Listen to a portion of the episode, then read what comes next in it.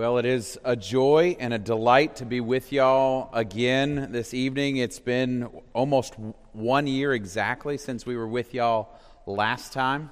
Uh, and so it is always a pleasure to be here at First Scots and get to preach God's Word. Tonight we're going to be looking at uh, 2 Samuel chapter 5. We're going to look at the whole of the chapter. As I was in the office with Alex. He told me this joke would be okay. We're going to look at the whole chapter. We're going to do it in one night. If he was preaching it, it'd be a 10 week sermon. So, a 10 week series, right? So, um, we're getting through it quick tonight. Um, his wife enjoyed that joke more than anybody else here. So, uh, just so that you know, we're going to look at the whole text this evening really do an overview of it as a way of, of looking at it. I just want to say thanks at the beginning. Thanks for your prayers for Marvin and for your support of that medical bill. Marvin uh, actually moved back into the house while we were flying back here.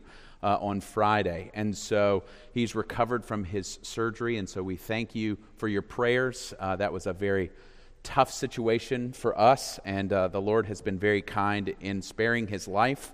And so we thank you for praying for us and supporting us in that. And so, with that being said, let us turn to the word of the Lord just as way of reminder. The word of the Lord is the power unto salvation. This is the most powerful thing we will do this evening because God's word does not return void. So I plead with you. I plead with you to pay attention not to my words, but to the word of the Lord because it is him speaking to you. So hear the word of the Lord from 2 Samuel chapter 5. Then all the tribes of Israel came to, to David at Hebron and said, Behold, we are your bone and flesh. In times past, when Saul was king over us, it was you who led out and brought in Israel. And the Lord said to you, You shall be shepherd of my people Israel, and you shall be prince over Israel. So all the elders of Israel came to the king of Hebron, and da- King David made a covenant with them at Hebron before the Lord, and they anointed David king over Israel. David was 30 years old when he began to reign, and he reigned for 40 years. At Hebron, he reigned over Judah seven, seven years and six months. At Jerusalem, he reigned over all of Israel and Judah 33 years. And the king and his men went to Jerusalem against the Jebusites, the inhabitants of the land, who said to David, You will, you will not come in here, but the blind and the lame will ward you off, thinking, David cannot come in here. Nevertheless, David took the stronghold of Zion, that is, the city of David. And David said on that day, Whoever would strike the Jebusites, let him get up the water shaft to attack the lame and the blind who are hated by David's soul. Therefore it is said, The blind and the lame shall not come into the house. And David lived in the stronghold and called it the city of David. And David built the city all around from the Millo inward. And David became greater and greater. For the Lord, the God of hosts, was with him. And Hiram, king of Tyre, sent messengers to David and cedar trees, and also carpenters and masons who built David a house. And David knew that the Lord had established him king over Israel, and that he had exalted his kingdom for the sake of his people Israel. And David took more concubines and wives from Jerusalem after he, became, after he came from Hebron, and more sons and daughters were born to him.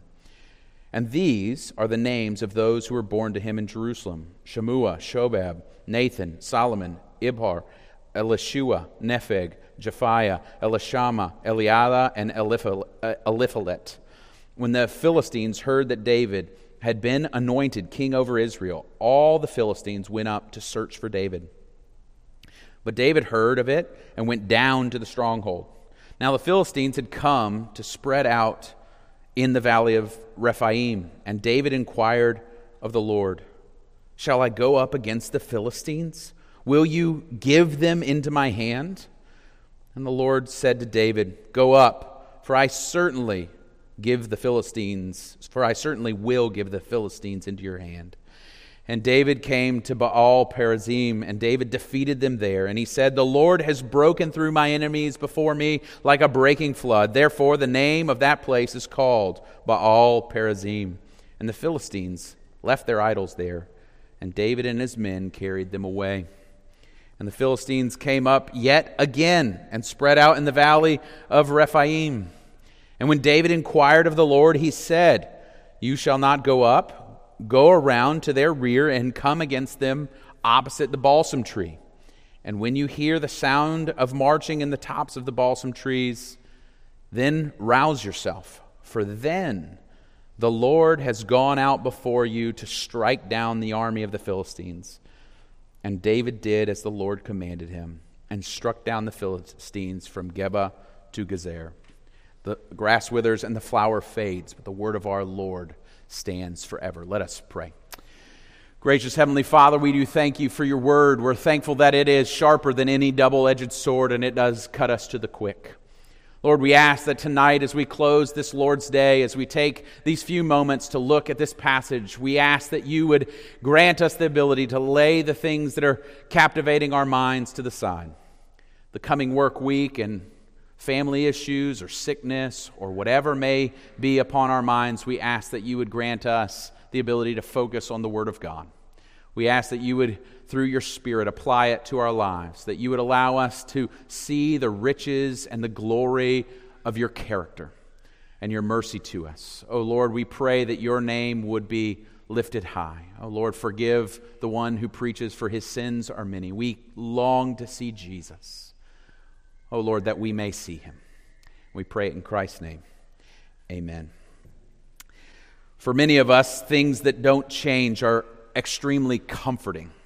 A lot of us like the idea that there are things in our lives that never change. I was thinking about this idea the other day as I took a friend to a place called El Patio in Tegucigalpa. It's a it's called the patio, right? And it's a steak place that's been there since I was a, a little kid. It's actually been there since the 1970s. And we used to walk to it with everybody that came to Honduras. And I took a friend there last Saturday night, and the reason it was so good is that one of the things I love about going to El Patio is when you show up at El Patio, when y'all come, any of y'all come to visit us in Honduras, I'll take you there. And you will get the same steak, and it t- tastes exactly the same as when I was three or four years old. There's something about knowing that I can go to El Patio and give somebody a good Honduran meal, and it never changes. Another illustration of that is I can remember being a kid and my grandparents lived in Nashville, Tennessee. And we would fly home from the mission field and we would go to their house. And I can remember there was certain things that reminded me of my grandparents' house. And it was the sound of the door, the back door. I could open it and it still sounds. I could still hear the sound in my ears. There were three steps. And then the first thing that hit me was the smell of Gaga and Papa's house. And I can pass that smell anywhere that I go and I can close my eyes and I'm immediately standing back in my grandparents' living room in Nashville, Tennessee. And there's something about the fact that it always smelled the same that was comforting. And when we come to this text, this text is oozing with the smell or, or seeping out is the smell of God's faithfulness. You see, it's a, a, whole group of stories. It actually doesn't, these stories don't happen in chronological order. They're all put together, and the point of them being put together this way is that we would focus on the God of the chapter, that we would see the glory of this God and his goodness and faithfulness to David.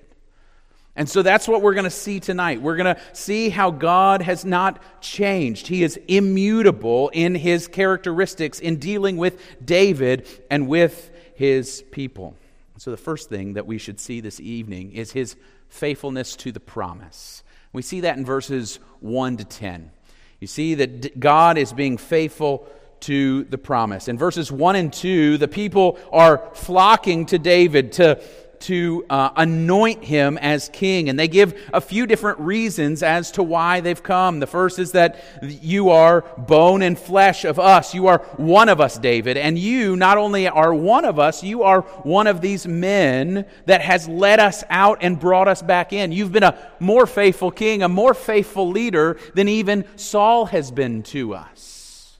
But you notice the main reason they come in verse 2, it says, and the Lord said to you, You shall be shepherd of my people Israel, and you shall be prince over Israel. So they have come because of God's word, because God is the one who is being faithful to them. But to understand a little bit of the context, David had already been anointed. Remember, in, in, in, in, in private, they came to him and made him king. And now, in front of all of Israel, all these leaders, they come. But to give us a little context, if you'll, of who's shown up here, if you'll flip over to First Chronicles, First Chronicles, and chapter 12.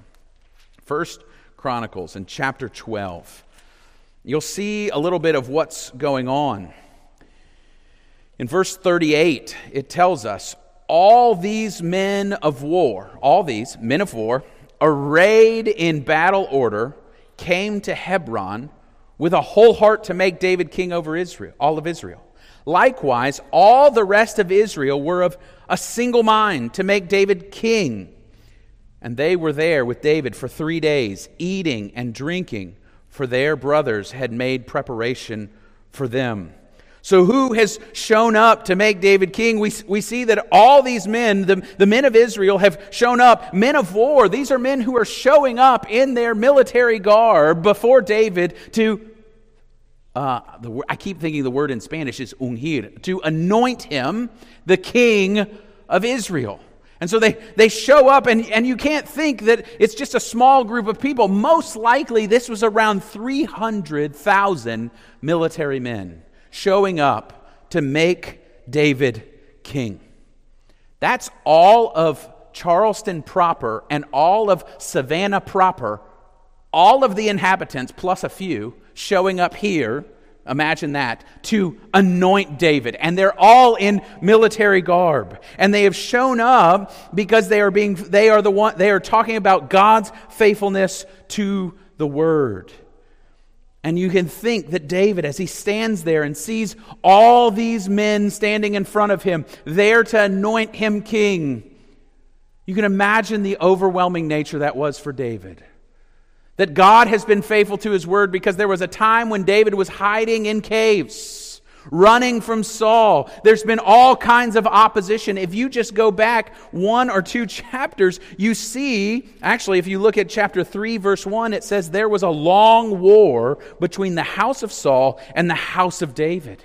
So there's been unrest. There's been all these problems. There's been all this infighting. Just in the, the chapter before, Ishbosheth has had his head cut off by two men who are trying to get in with, with David in a good way.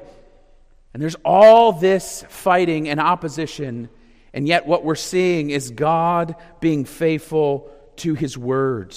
You can see that God has brought these men, even though they are coming to anoint David. It is God who has said, You shall shepherd my people Israel, and you shall be their prince. For that very reason, because of God's word, we are here to anoint you, because God has been faithful, because God will continue to be faithful.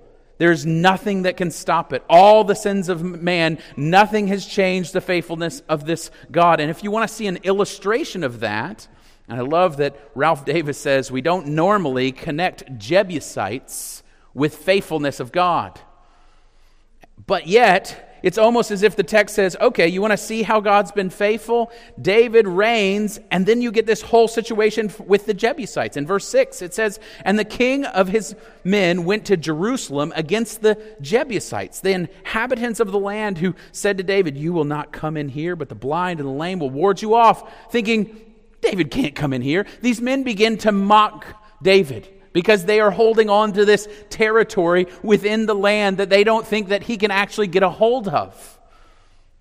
But why is the Jebusite land or where they are so important?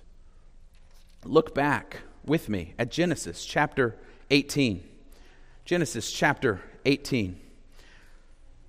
And you'll see that when God is making a covenant with Abraham. Sorry, Genesis 15. I, I, I, it's Genesis 15, 18.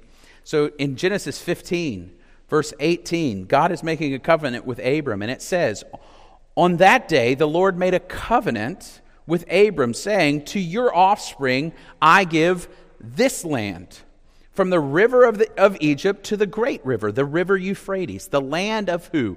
The Kenites, the Kenizzites, the Cadmonites, the Hittites, the Perizzites, the Rephaim, the Amorites, the Canaanites, the Girgashites, and the Jebusites. And so, what we can see in just the naming of a name is God's faithfulness to his word that he would give Abraham's descendants this land. And now, after all this infighting, all this time waiting that, that Israel would have all this land, now David is taking this land. It has been 800 years of waiting for that fulfillment. That this God is not losing any time. He is continuing to be faithful. As a friend reminded me just the other day, the, the old Negro spiritual that said, We have an on time God. He shows up on time. God is being faithful to His word, and, and, and oftentimes we can't wait the 30 seconds for the Netflix thing to, to go to the next episode, and we're clicking next, next, next, next. And these people have waited 800 years for God to be faithful because our God does not forget. Our God does not change. Our God is being faithful to His word even when we cannot see all the moving parts of what He's doing. And that is what He is reminding us of. And so, what it causes us to do as believers is to wait patiently on Him, to trust Him. So often, our tendencies are to look around and to question because of our situations, because of our family situations, because our marriages aren't great, because our job isn't great, because our health isn't great, and we judge God's faithfulness based upon our feeling when we should be judging God's faithfulness upon His very word that He will be faithful to do what He has said He will do in being faithful to us. You see, His promises are perfect and they never fail. His promises are yea and amen in Christ Jesus. And so we can know that time does not change this process, this promise. We can know that enemies will not ever overcome this. We can recognize that our own lack of faith doesn't diminish the promise of God that he will finish the work that he began in us. You see, what this text, even in just these few words, is, is doing is causing us to look up to our God and see that He did not forget in all these years of waiting, He didn't even forget that He had promised Abram the land of the Jebusites. And though it took 800 years, He was faithful to finish it. And maybe, maybe that's what we need to hear even this evening. As we were riding in the car this morning, we were listening to hymns, and one of the hymns, O love that will not let me go, came on. And the reminder of, O joy that seekest me through pain. I cannot close my heart to thee. I trace the rainbow through the rain and feel the promise is not vain. That morn shall tearless be. The reality is that as life is hard and difficult and we're struggling with all the things going on, we can trace the rainbow of, of God's faithfulness to David and God's faithfulness to us in Christ Jesus and find hope in what he has done. How it applies to us is just in our daily lives as we struggle with the ins and outs. We can know that our God is never forgetting his people, that he is constantly at work. And it's amazing what happens when we begin to reflect on who this God is and his character and his faithfulness, it causes us to understand that faithfulness. And that's the second thing we see in the text. David, in light of all that has gone on, we, we read in verses 11 and 12. And Hiram, king of Tyre, sent messengers to David and cedar trees, also carpenters and masons who built David a house. And you notice what David does. It says in verse 12, it says, And David knew that the Lord had established him king over Israel, and that he exalted his kingdom for the sake of his people. If you just look back really quickly at verse 9 in chapter 4, there's the whole story of Rechab and Baanah chopping off the head of Ishbosheth. And they bring the head of Ishbosheth to David. And David's response is, as the Lord lives, who has redeemed my life out of every adversity. David's instincts of looking to his God. Ishbosheth's head's being presented to him, and he's saying, I don't need you to cut off Ishbosheth's head. I've got God who's going to be faithful to me. He's been faithful time and time again. And you can imagine the scene for David as he is standing and potentially seeing all of this happen. And David, in, the, in Spanish, I like the, the, the translation, it says, and David comprehended. And in Spanish, that word is a deeper word. It is a heart level word that he internalized the reality of all that God had done, not just understood mentally, but understood and comprehended that this was God who had been faithful to him. It was God who had been the one establishing the kingdom. And that's very important, brothers and sisters in Christ. This story is not about David. The story is not about David. So often we want to think the story is about us. We want to think the stories about what's going on in our life. Instagram and Facebook have that whole ability to have your own stories each day so that you can have it all focused on you and we can get caught up in the story of David and think the whole story is, is about David. But the, the center idea it is, is that it is God who has established the kingdom, not David. It is God who has been faithful to his word. It is God who is chasing down his people and hunting them down and building his kingdom for the sake of his own glory and and to uphold his character because he had given his word that he would be faithful to his people and that he had exalted David for the purpose the purpose of showing his character and the purpose of showing that he would be good to his people.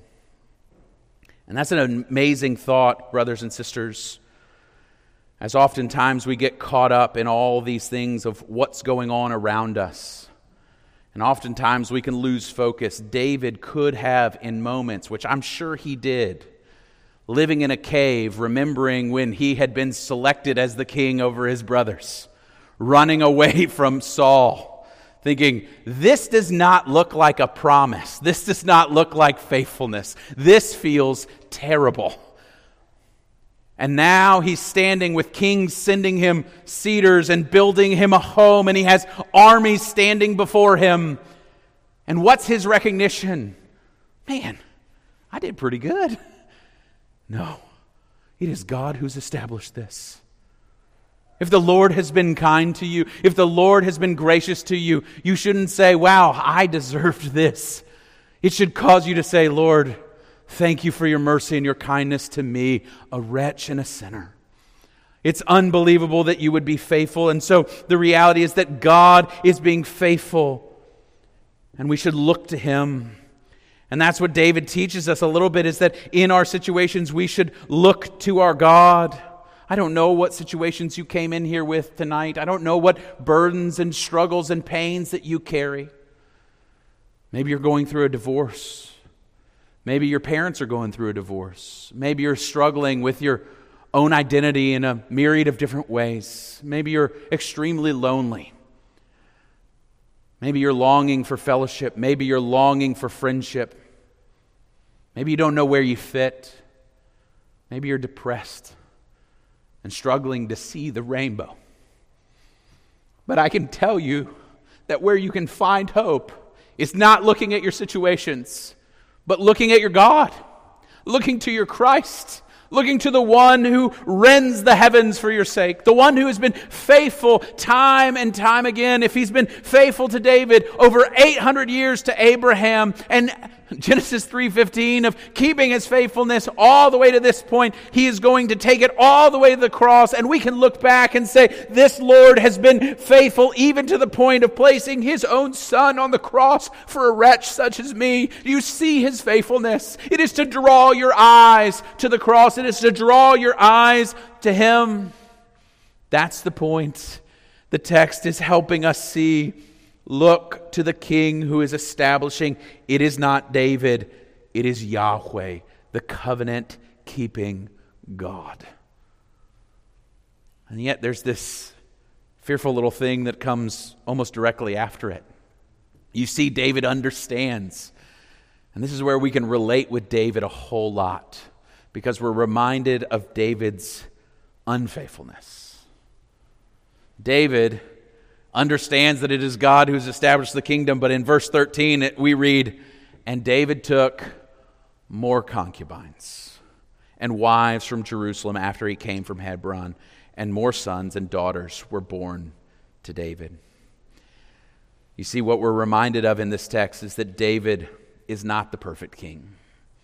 David is not the one that they were truly waiting for. See, men are flawed, men are human. This text should cause us to have our tendencies to want to have hero worship challenged. Actually, my friend who was just in Honduras, um, we were talking about the fact that one of our daughters shares Sinclair Ferguson's name because Sinclair Ferguson is a, a great theologian and somebody I highly respect.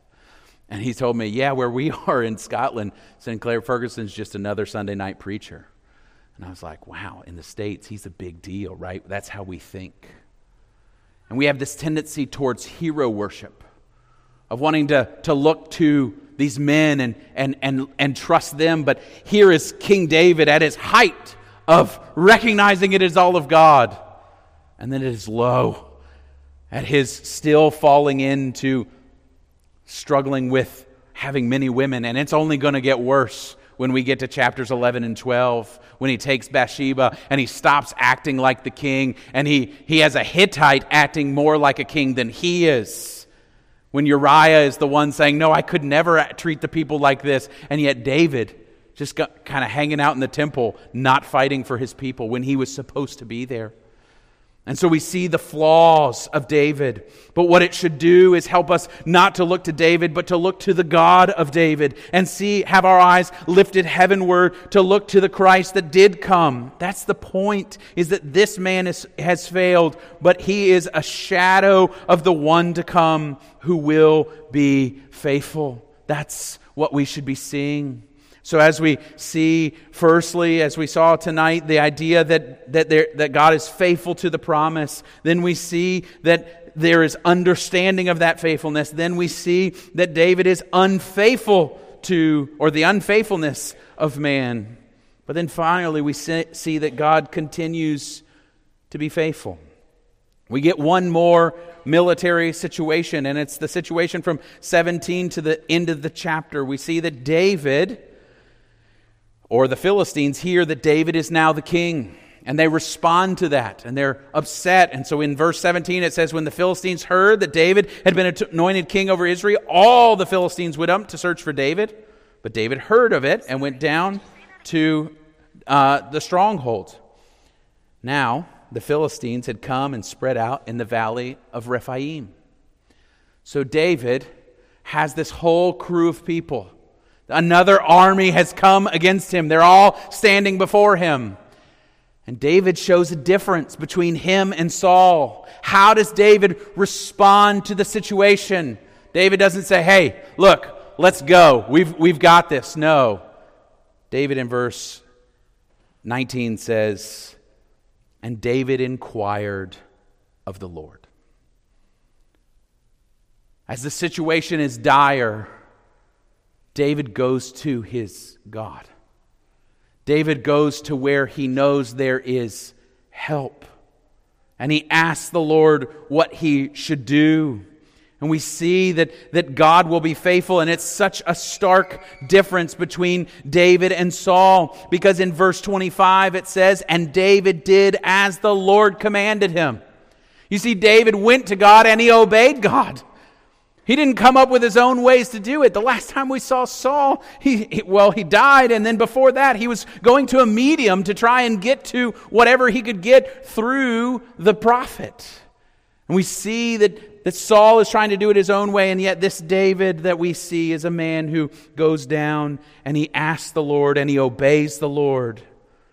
But again, the point of the text is not what David does, it's what God does. So when David goes down, he asks, and then in verse 20 and 24, it tells us what God has done. Verse 20, it says, And David came to Baal Perazim, and David defeated them there, that being the Philistines. And he said, The Lord has broken through my enemies before me like a breaking flood. Therefore, the name of that place is called Baal Perazim. And if you flip over to 24, it says, and when you hear the sound of marching in the tops of the balsam trees, then rouse yourself, for then the Lord has gone out before you to strike down the armies of the Philistines. You see what God is doing. It is God who is fighting for his people. It is God, the warrior for his people, Israel, for David, that he is being faithful. He is showing him the strong, himself the strong God who will defeat his enemies for the good of his people. It isn't David, it is God delivering the Philistines to David. It is God going out before him. And isn't it interesting, these words that are used, used here, that it is God who broke through, broke through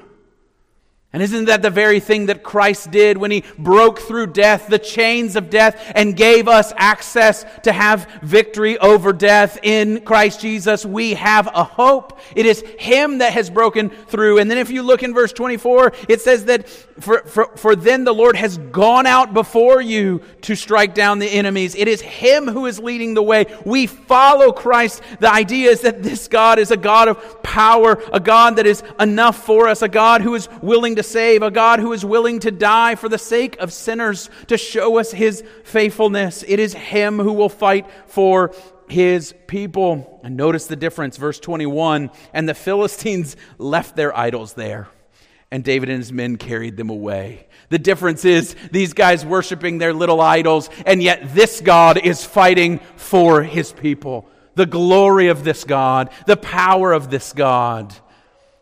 And we see that in Christ Jesus. Do you want to understand or, or come to understand the faithfulness of God to the measure that He is going to go? He's going to send His Son in our place to die. You see, as I was thinking about that place, El Patio, one day El Patio is going to close, I'm sure. In 2004, my granddad died, and my grandmother moved out of the house in Nashville. I can never go back and get that smell. But this God will never change. This God will never come up short. This God will never sell. This God will never close down. This God will be faithful time and time again. And that's where you can come to Christ and realize maybe you came tonight and you think, Aaron, I am full of sin and wickedness. So is David. Aaron, I'm undeserving. So is David. Aaron, I can't. Yes, because the text is about God. It is God who is going to save his people. It is God who's saving his people in Beaufort, in Charleston, in Savannah, in Honduras. It is the faithfulness of God. It is to look to him tonight. If you are an unbeliever, young people, if you do not know Christ or you think there is something that you have done that would keep you from him, I tell you, come to this Christ who is willing and able to save. He's more than willing. Seek his face. If you have questions about what that looks like, talk to your elders, talk to your pastors. Maybe you're a backslidden Christian who's thinking, oh, but I've been backsliding for a long time. Aaron, you don't know what I've gotten into. You don't know the things that I'm hiding in my secret life. Oh, but this Christ does. And he willingly offers himself to you. Come to him, repent, turn to him. He is willing and able to save. Even a man like David. If you look at chapters 11 and 12, David goes into very, very dark sin, and yet God is still willing to be named along the lines of David. That is our hope. It's not about David, it's about Christ. But maybe you're a believer here this morning or this evening, and you're struggling. It's been some hard, hard seasons ups and downs and ins and outs. My plea, my petition for you would be to look and see the faithfulness of your God. He doesn't forget you. You may think, I've, but Aaron, I've been praying and praying and praying. Our God is that prayer hearing, answering God because He's a faithful God. He's a present God. He's a God who is with us. Even when our feelings tell us something different, He's still being faithful. I can tell you when you read the Psalms and you look at David's petitions when he's in the darkness of the caves, he feels very lonely. But the presence of God is still there. And it is God still being faithful because even in those moments, He is using them to make you more like Christ and finish the work He has began in you.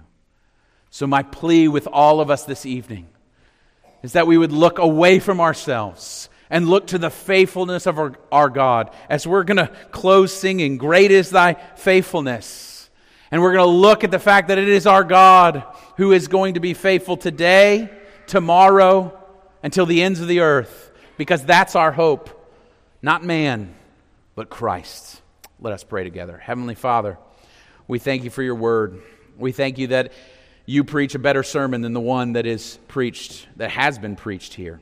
We thank you that by your Spirit you apply the word to our hearts. Oh Lord, we ask that you would cause us to be captivated anew by your loving kindness, that we would see the glories of Christ.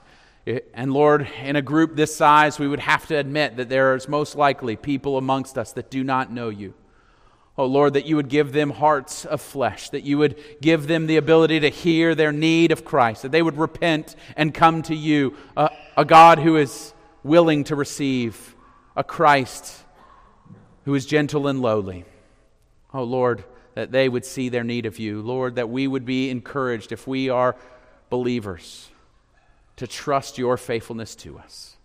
Oh Lord, grant us eyes to see the riches that are ours in Christ.